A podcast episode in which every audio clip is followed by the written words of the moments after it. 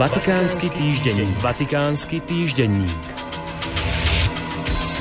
Dikastérium pre náuku viery pokračuje vo vyšetrovaní prípadu Pátra Marka Rupnika, bývalého jezuitu a známeho mozaikára, ktorý je obvinený z psychického a sexuálneho zneužívania dospelých žien vrátane mníšok.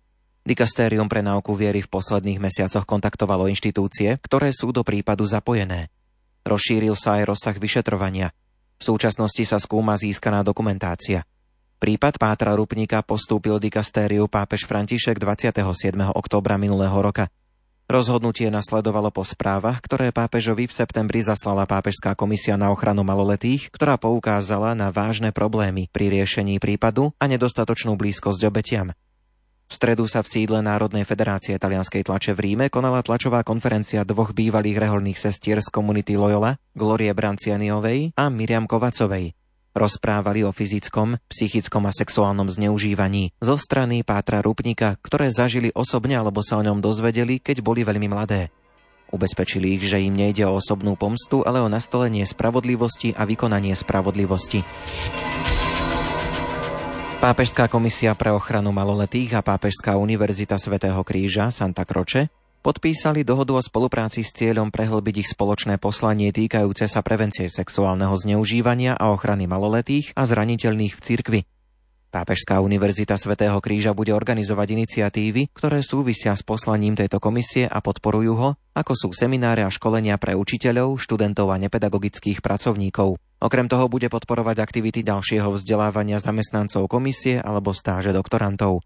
Obe inštitúcie plánujú vypracovať výročnú správu o vykonaných činnostiach, ktorá bude zverejnená prostredníctvom komunikačných kanálov oboch inštitúcií. Spolupráca platí 3 roky a môže byť predložená. Krátko pred otvorením jarného plenárneho zasadnutia Nemeckej biskupskej konferencie Vatikán opäť vyjadril svoje znepokojenie nad reformnými krokmi katolíckej cirkvy v krajine. Predstavitelia rímskej kúrie v liste nemeckým biskupom vyzvali na zrušenie plánovaného hlasovania o synodálnej komisii. V liste zo 16. februára sa poprední kardináli kúrie odvolávajú na plánované rozhovory medzi zástupcami Vatikánu a nemeckými biskupmi. Termín ďalšieho kola rozhovorov zatiaľ nie je známy. List bol predložený pápežovi a ten ho schválil. Jarné zasadnutie nemeckého episkopátu skončilo vo štvrtok. Plánované hlasovanie bolo zrušené.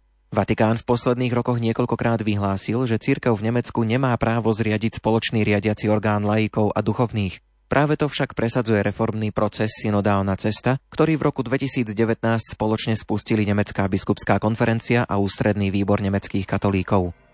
Znepokojenie nad reformným procesom v Nemecku opakovane vyjadril aj pápež František. Vatikánsky týždenník. Vatikánsky týždenník.